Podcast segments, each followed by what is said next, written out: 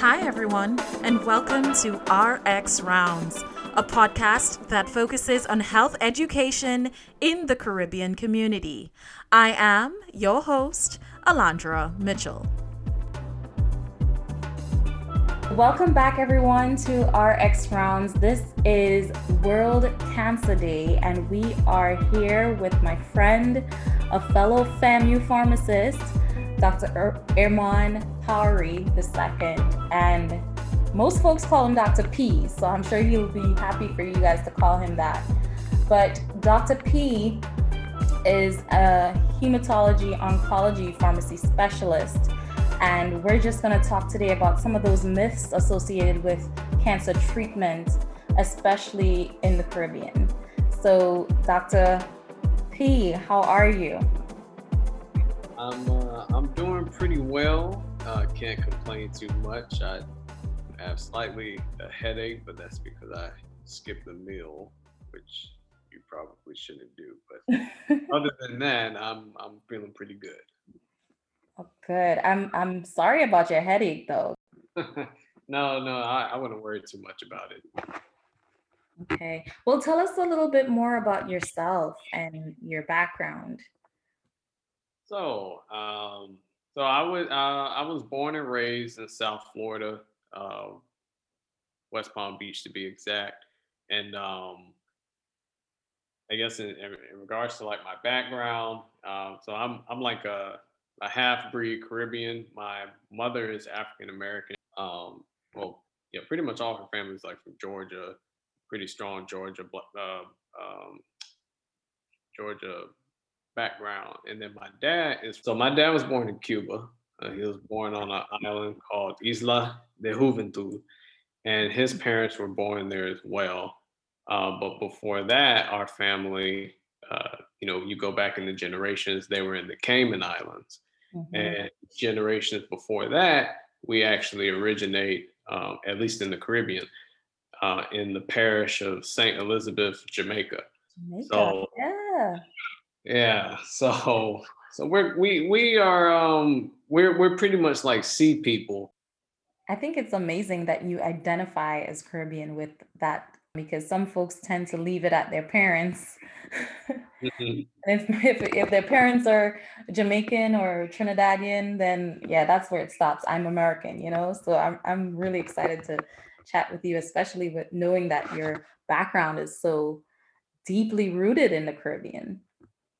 Yeah, yeah, I, I have a big thing for heritage and just uh, um, just knowing where where your people come from and um, so tell us some more about your training and what do you do now? So I have a doctorate of pharmacy, which I, which you know, as as you mentioned earlier, I got from Florida A&M University. Um, but after graduating in uh, 2017, um, I knew that I wanted to get more of a what we call a clinical background, mm-hmm. um, meaning that you get more exposure uh, to different uh, disease states, and you tend to have um, y- you tend to be able to use a lot more of your knowledge uh, to better help patients um, with their health. And so I decided to undergo training in what is called a, a residency. Mm-hmm. And so um, I did my first year residency, and and just for a quick, uh, I guess, explanation, in pharmacy, your first year reg- residency is very general. So it's usually usually in the hospital, and you kind of are planted in different parts of that hospital. So you may be on the general floor where they have different types of patients who have different acute issues. You may go to the cardiac floor where patients have heart issues. You may uh, round in the ICU, or you know sometimes they may have like a, a clinic uh, where patients can walk in and you know uh, meet with a physician, talk about stuff. So you may do uh, something there as well. So the whole purpose of first year residency is to kind of just get your feet wet in different areas and uh, make you more well-rounded. Um, after that, I already knew that I had an interest in oncology. So I knew that I would have to do a second residency, uh, which is customary um, because the second residency is more specialized. So the first one, you get your feet wet. Then, you know, if you if you didn't know what you wanted to do before, you might know now. And then you decide, hey, I want to focus on oncology specifically you would then do second year res- residency in oncology mm-hmm. and that's where every you're pretty much doing everything oncology but oncology is uh, pretty varied um, and you have many different types of cancers so uh, the different rotations i did while in that residency um, you know I, I worked with different patient populations those who had blood cancers, those who had what we call solid tumors. I worked with, um, you know, the babies as well, so pediatric um, oncology, and pretty much became well-rounded in the field of oncology, so to speak. Mm-hmm. Um, and so after that training, uh, I ended up where I am now, uh, which is at a specialty pharmacy. My, I guess, the ultimate duty that I do is patient counseling, mm-hmm. uh, specifically for oral chemotherapies. So, you know, as as many people might know or remember, um, uh, back in the past, um, when patients would get diagnosed with cancer, uh, um, most of the treatments were IV, where you would, you know, you go to a hospital, they'll put some chemo in a bag and and it'll go through your veins. Um, now, a lot of therapies are tablets or capsules. Mm-hmm. Um, and so that that kind of makes this whole new it's almost like a whole new arena um, because uh, because one uh, they have their own little quirks side effects and things like that and then the second part is patients are taking these at home so it there there's kind of less oversight. Um, they still have a lot of follow up, of course, but you know, it's it, of course it's less oversight than if you were in a hospital bed and you know people are rounding on you every day. Right. So that is where you know positions like mine come in, where I really try to do an in-depth education with the patients uh, in regards to you know what this drug is, what it's doing, um, how they're going to take it, what not to take it with, um, you know, looking at their other medications they take at home or herbals or bush medicine that they might be taking, seeing if it interacts with the chemo or if it's okay. Um, and then also going over side effects. And, uh, you know, I tend to keep it real with them, though I, I, I, I don't tend to sugarcoat things mm-hmm. because for me, that would that would mean I'm putting you at a disservice. I don't want something to happen to you and then you're caught off guard, right? Uh, or something happens, you're not sure why it's happening or what's happening, and you kind of brush it off. So that's why I kind of go over everything and I specifically say, if this happens, I want you to call me, or um, you know, basically, if anything happens, feel free to call me. I don't mind because I'm here to help. Um, and that's that's kind of that's really like like I said, that's like the ultimate duty I do. There are some other things that I do as well. Um, since it's a specialty pharmacy, um, a lot of these drugs are very expensive, and sometimes insurances may reject medications, and so I am tasked with writing what we call appeals um, for those uh, oral chemos. Pretty much, I'm making an argument as to why the patient should be on that medication. Right. Uh, so you um, raised a really good point about in the past, we think of chemo as being sitting in a chair and the IV in your arm, and you know, a lot of folks get that scary picture and think, I don't want to put myself through that. Mm-hmm. Um, so tell us a little bit more about some of the things that are different with oral um, chemotherapy meds, maybe some precautions that they should take or things like that. Oh, oh, excellent, excellent question, or not excellent question, but statement. Um, so I'll start with the precautions because that's always a. I'm going to be honest. That's always something that I feel is an oversight. Yeah. Um, because a lot of times people think, oh, it's a tablet. You know, it's, you know, it's a tablet. It's you know, it's fine. You know, Mhm. but it, it's still a chemo. So you kind of have to treat it with the same precautions that you would do an IV chemotherapy. Now, uh, when we're talking about patients, what that means is, for example, let's say that I'm talking with a patient and they happen to live with, you know, their spouse or uh, maybe some kids, grandkids, whatnot, or they, you know, they live in a multi uh, family home. And um, what I would usually uh, mention to them, there are two precautions I usually mention. One is uh, if anyone else other than the patient has to physically handle the tablets or capsules, it is recommended for them to wear gloves when they do so. Mhm. Um, and and like I said, time after time, I've, I've been told by patients like, oh, nobody ever mentioned that. Um, and I work with a lot of sickle cell patients too, and I, I get the same uh, same thing with them because one of the medications they use for sickle cell is technically a hazardous medication, Mhm. um, and it's it's the same precautions there. Anyone other than the patient should wear gloves, and for the patient themselves, I usually say wash your hands before and after. Uh, Mhm. the second precaution that I go over is uh sometimes it raises eyebrows, uh, but uh, for when it comes to laundry, um, if a patient has any soil laundry, meaning that you know there might be bodily fluids on it, so maybe like blood, urine, um, even like a bowel movement, anything like that, that particular load should be washed by itself. Mhm. Uh, we, we're not worried about sweat. Um, sweat is fine, saliva is fine.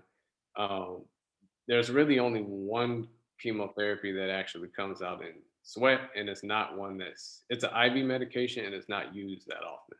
It's actually one of the very old ones. Everything else, we're not worried about sweat or saliva, mostly urine, blood, and uh, fecal matter or bowel movement.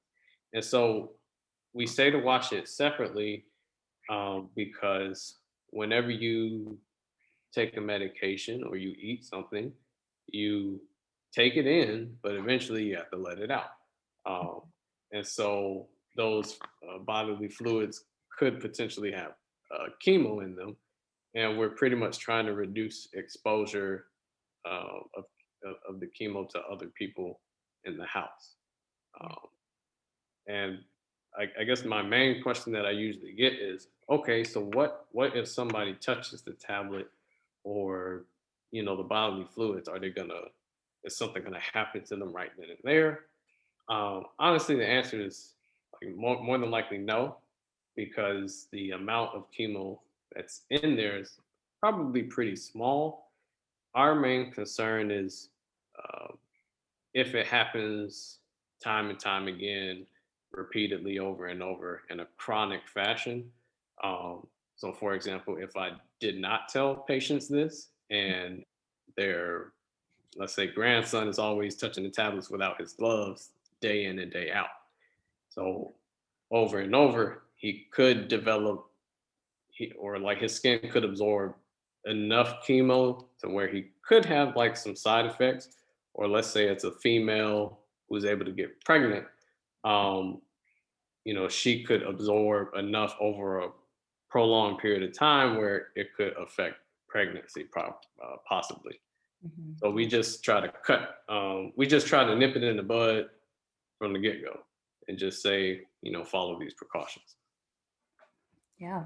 So, in addition to the actual chemo tablets, there are other medications that a patient who is undergoing chemotherapy might get. Um, can you tell us a little bit about some of those other things and what what are they for? We usually can split those medications into two broad categories. So, one are anti infective medications. So that includes things like antibacterial medications, um, antiviral medications, and then antifungal medications. Um, so the reason why uh, patients may be placed on those particular medications is because uh, we know with chemo, and uh, particularly certain chemotherapies, we know that they can decrease the immune system pretty substantially yeah. um, to the point where a patient could be at an increased risk of having an infection. Mm-hmm. And, and, and, and this is one of the reasons why chemo does get, you know, side eyes and bad looks. Bad rap. yeah, it's a bad rap, right? Because it's a it, it literally is a, a double-edged sword. So right. um it it's it's it's hitting the chemo, but it's hitting the other cells too.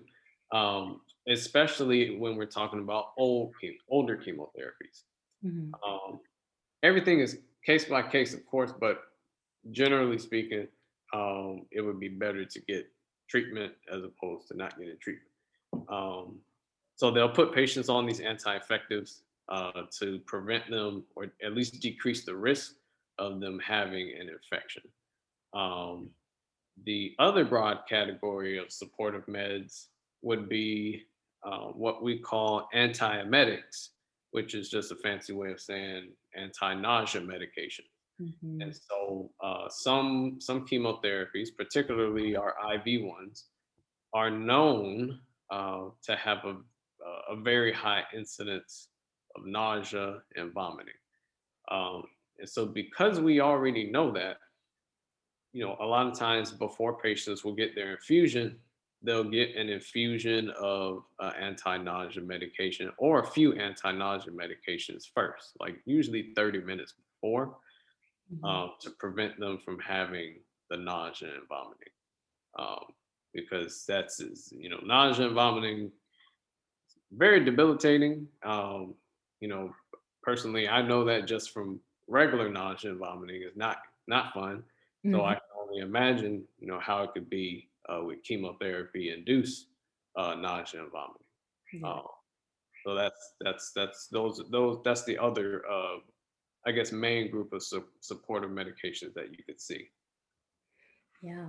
So one of the main things we do at RX Round is is tackle the myths associated with that disease state or whatever we're talking about. And cancer is one of those areas that has a lot of myths. Um, so I'm going to leave some of this open for you because I know you deal with patients every day and have to talk to them and counsel them about some of these things. But one of the ones that I get a lot is all cancer therapies cause hair loss.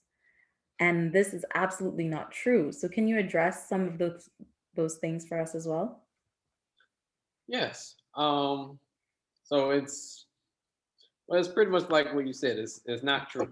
Um, we kind of know, especially with the um, with the older chemotherapies, which ones are more likely to cause hair loss and which ones are not. They, they know this from clinical trials. They'll look at the trial and see, well, this chemo, only about 2% of patients had hair loss. So really most of the patients didn't have it as compared to maybe another chemo where uh, 60% of patients had hair loss. So really it's, it's, it, it is just what you said. It's, um, it's not that all chemotherapies do that. Um, I have a very common chemotherapy that I work with a lot, uh, that I see prescribed a lot called uh, capecitabine. Mm-hmm. Um, or the other name, the brand name is, at least in the States, is Xeloda. Mm-hmm. And that medication has a hair loss incidence of 6%, which is which is pretty small. Um, now, mind you, any percentage is too much, but um, you know, to s- certain patients. But um, for me, anything that's like 20% and up is something that I would look at. So 6% is actually um, good in my book. And so when patients ask me that question and they happen to be on capecitabine, I feel confident enough to tell them like, you know, more than likely your your hair is going to be uh, just fine. Um, so it just depends on which uh, chemotherapy agent it is. What are some, some other myths that you've heard from your patients or just your residency experience? One myth is that I don't really want to call it a myth, but it's maybe more of a misconception. hmm Um, is that there is always alternative medicine that will cure the cancer. Mm, And uh, for me, that one hits kind of that one was sensitive for me because I'm interested in natural medicines, but I look at them from a very objective point of view um, and a very evidence-based point of view. So if it's a herb and it and it has studies to support it, then I'm I'm I'm all for it. But if it doesn't, then you know I usually advise patients to stay away. So I've had I've heard stories of like patients of mine where um, I've, I've seen both sides of the stories. I've had some patients who have been secretly taking a herbal for years and and they've been doing good. They've been taking it with their chemo and they but they've been doing like good uh, for for for a while. Um, and and and and and they have like a pretty high risk cancer and they're doing good. But I've also seen the complete opposite where uh, some patients decide not to do any type of chemotherapy. They go to like another country. Usually it's like maybe Mexico or South America. Uh, or sometimes they go to Europe and they'll try like alternative medicine completely and they come back with their cancer being worse. Um, and then they get on chemotherapy. And so I've because I've seen both sides of it, that's why I like to just open people's eyes to know like, hey, you know, bush medicine does have its merit. It's just that at the moment, a lot of the herbs they don't have like enough studies. mhm. Um, and the reason why they don't, that's again, that's a whole nother discussion, but there's multiple reasons. Some of An them ethics discussion as well. Right. Some of them are ethical discussions, some of them are business related, some of them are also just the fact that you can grow a herb at this latitude and it has, let's say, 60% of compound A and 40% of compound B. And let's say A is the most active one. But then you grow that same herb maybe in a climate that's a little bit drier Mm, and it has 20% of compound A and 80% of compound B.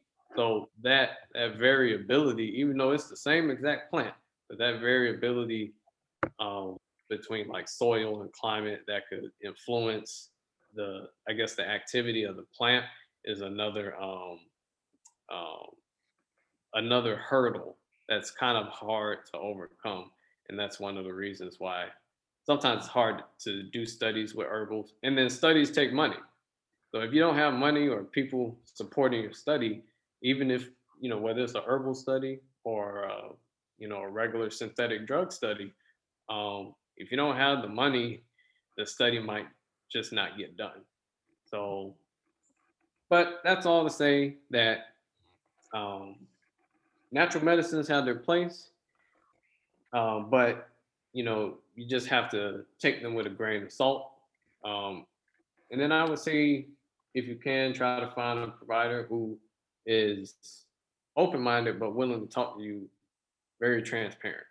Um, patients to have an open mind to see, like, okay, I see this person is like, you know, giving me the pros and cons of both. Um, so that's like one, I guess, one myth that I've seen. The other myth, or also more of a misconception, is that cancer is one is one thing. Um, so, and this is this is interesting because my dream when I was five was to find the cure for cancer, and at the time, you know, I just thought of cancer as literally just just one thing, like cancer is cancer. But uh, the thing that uh, I feel like a lot of uh, people misunderstand is that there are there's there's probably like over 100 different types of cancers, um, and they all have their own little way that they grow, their own little way that they work, um, and their own little ways that they respond to therapy, mm. depending on what the therapy is. So, um, for example, um, lung cancer. You know, people hear lung cancer, you think, okay, yeah, lung cancer. It's, it's cancer of the lungs, one type of lung cancer. But really, there's like three different main types of lung cancer. Um, there's something called non-small cell lung cancer. There's something called small cell lung cancer. Mm-hmm. And then there's this other one that's kind of more rare called mesothelioma, which you, which some people may know about because they've probably seen those commercials. Where, yeah. where it's like, have, have you exactly, you know, you might be eligible for, you know, suing somebody, you know. Um, but the reason I uh, bring this up is because they all act pretty differently, especially um, non-small cell lung cancer and small cell lung cancer. They also have different risk factors too. Mm-hmm. Um, non-small cell lung cancer, most of it is caused by smoking cigarettes. About 80, I want to say it's 88, 80 to 85 percent is caused by smoking. Um, but that means that uh, that means uh, 15 to 20 percent can happen in patients who've never smoked. Mm-hmm. Whereas you have small cell lung cancer, pretty much all cases of small cell lung cancer is caused by smoking. And then you have mesothelioma, which is more so related to like exposure to like certain um certain materials and usually it was it was people who were uh, working in like certain manufacturing plants and there was stuff that was floating around in the air um, and that's how they ended up getting into mesothelioma so there's plenty of different types of cancers um, even within a certain group of cancers like lung cancer you have subsets of cancers um, and then um, like I was saying, their response to therapy can be different. Some cancers respond to chemo very well. Mm-hmm. Um, others are they're like very resistant from the jump. Um, some cancers are very sensitive to radiation therapy. Some are resistant to radiation therapy. Um, and then some mo- most cancers, you know, depending on where it is, you can sometimes fix with surgery.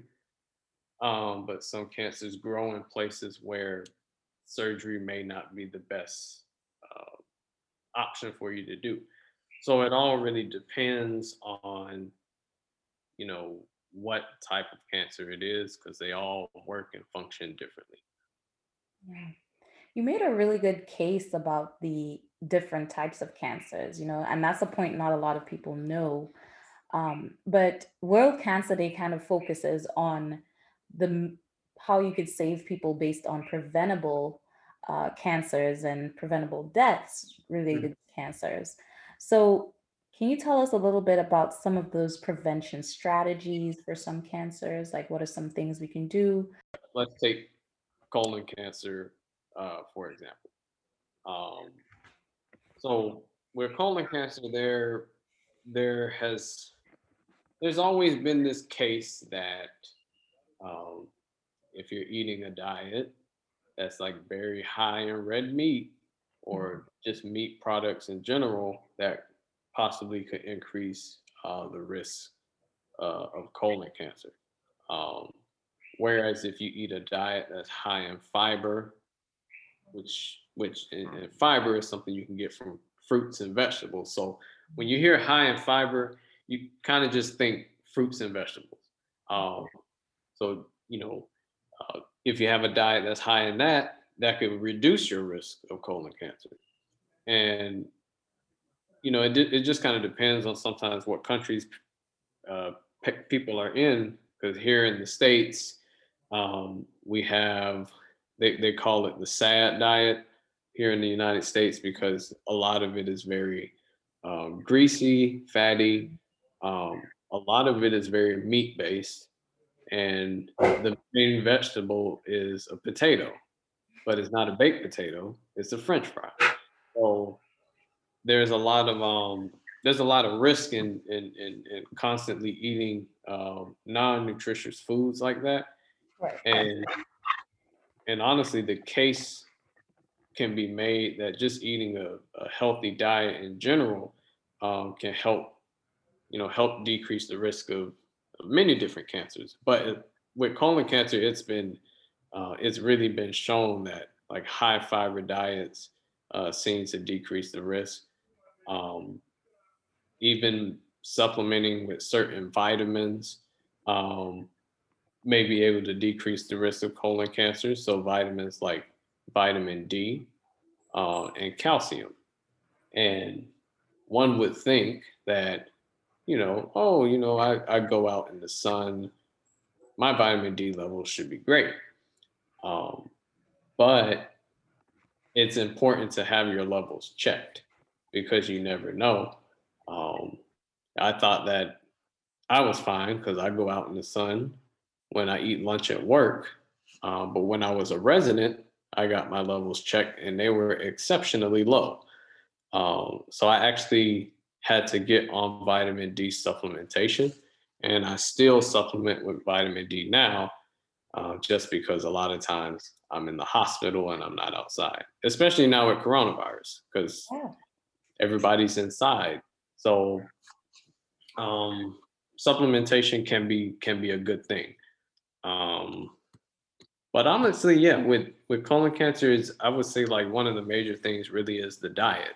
So just making sure you're getting the fresh fruit and fresh vegetables um, is is really important. Um, yeah, I was trying to remember something else. There's a that's colon cancer, which is uh, there's another cancer that's similar called small intestinal cancer. Mhm. Um, because your colon is your large intestine, uh, but you can also have small intestinal cancer. It's, it's more rare, uh, but one of its main risk factors is actually uh, excessive alcohol use. So that's that's another uh, risk factor um, that can increase the risk of small bowel cancer, colon cancer, and I believe gastric cancer as well.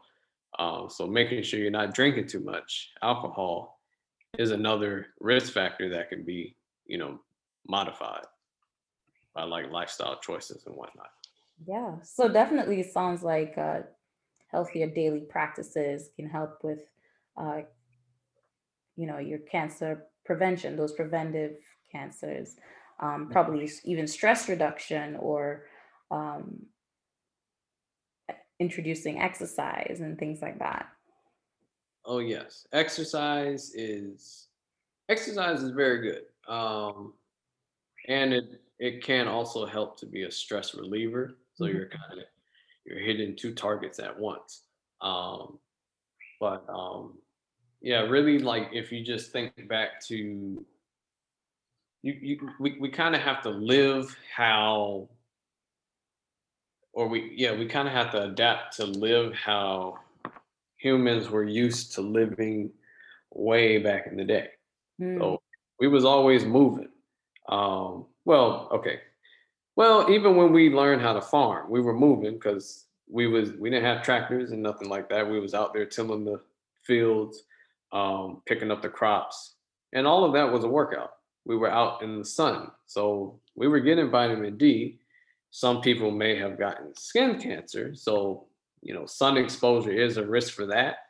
So if you're going to have excessive sun exposure it's it is recommended to wear like sunblock or like spf 30 and up sunblock. Um but just thinking back to how people lived back then we were moving we were so that was our exercise we were eating um you know stuff that was homegrown um, some cultures were eating more meat, but when you think about how hunter gatherers used to eat when it was the rainy season, you really would eat nothing but fruits and vegetables because it was growing. Um, you really only ate meat when it was the dry season and you couldn't grow anything.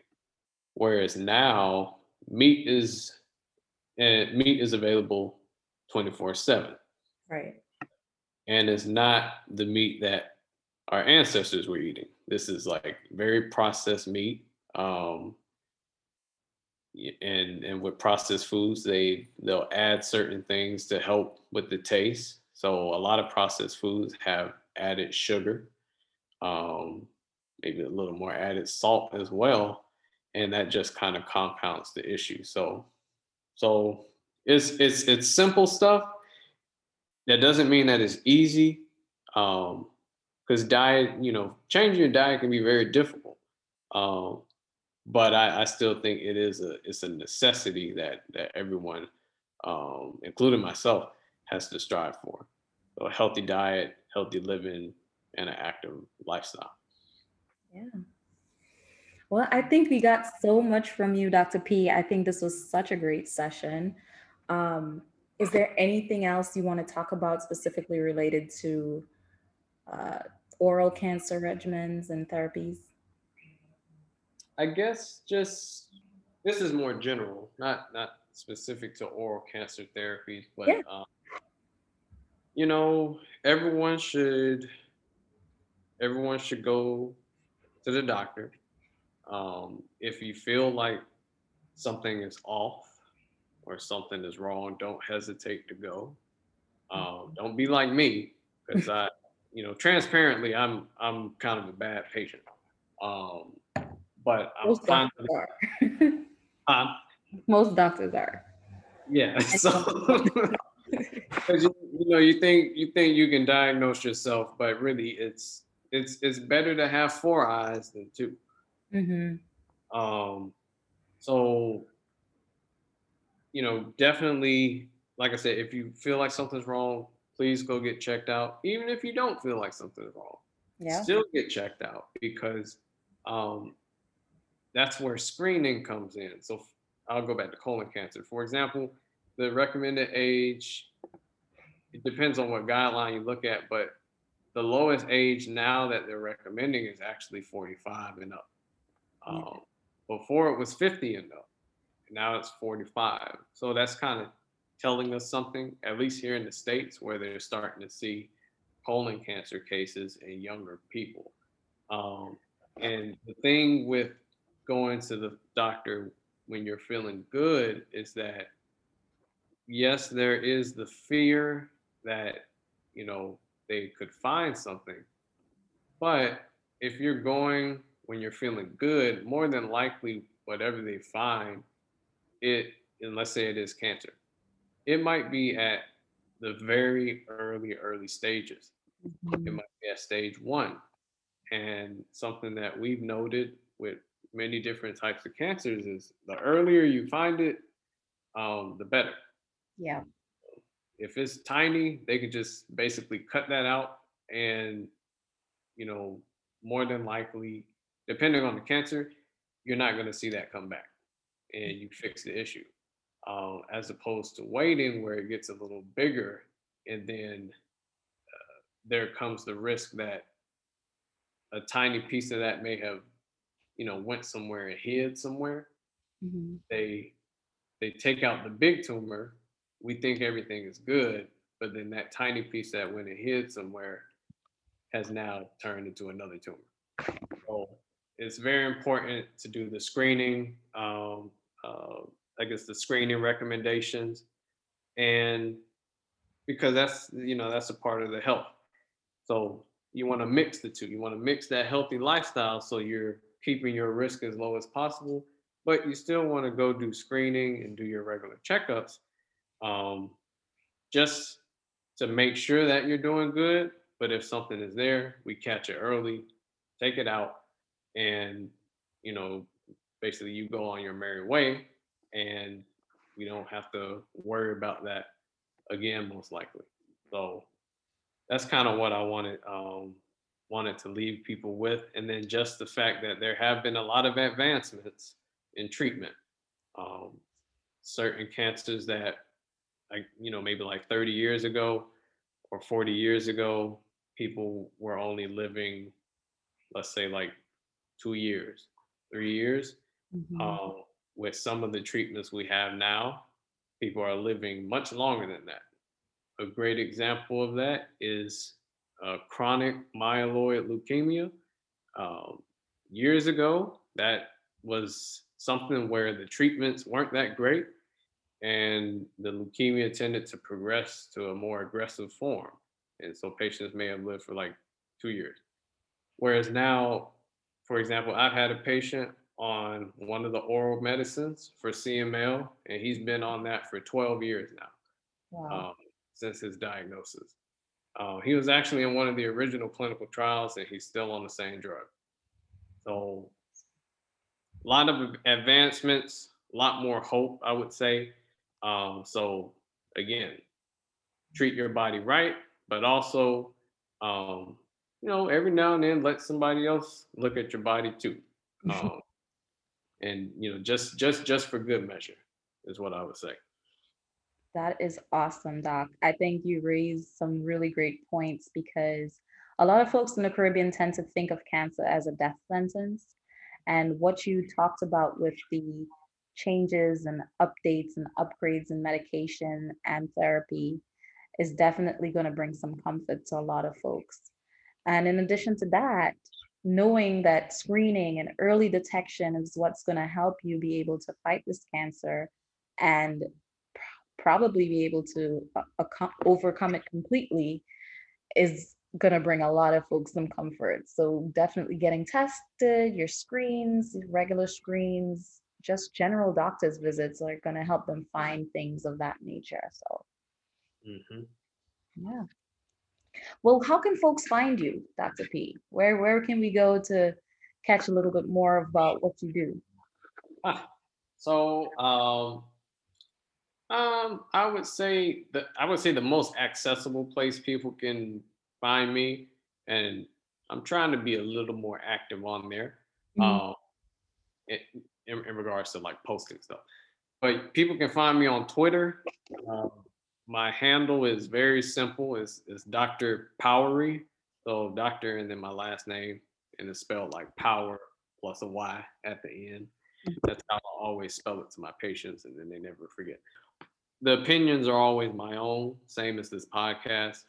All right. Well, thank you so much, Dr. P. It was a pleasure chatting with you. I think we got a lot of information in this time. And folks are going to genuinely love to hear more from you again. So we're happy to have you as part of our health and wellness team, our wellness partners, and we'll continue to keep in touch. Excellent. Thank you for having me. And like I always say, I'm always I'm always glad to help. This podcast represents the professional opinion of RX Rounds and its wellness partners. Our content is created for informational purposes only and should not be used as a substitute for direct personal and professional medical care or diagnosis. Please consult your healthcare provider regarding your medical needs.